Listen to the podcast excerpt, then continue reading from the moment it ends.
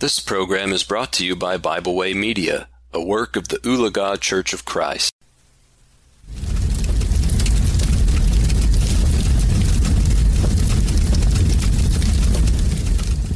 Thank you for joining me today for our devotional here at the fireside.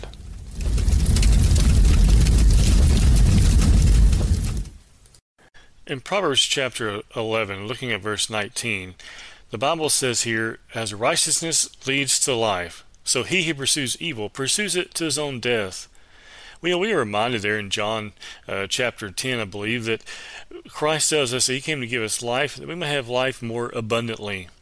And we think about here, not only we are promised better life as a Christian because we're doing that which is good and pleasing the sight of God, but a person lives a Christian life is a benefit to all those around them.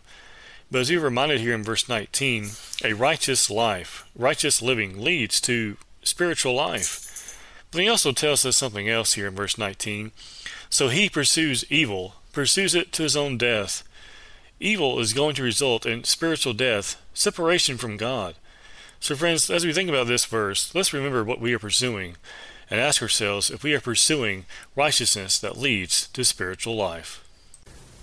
Thank you for joining me today for a devotional here at the fireside. We hope you enjoyed this program. We encourage you to subscribe to our podcast on Pandora, Spotify, or Podbean. Thanks for listening.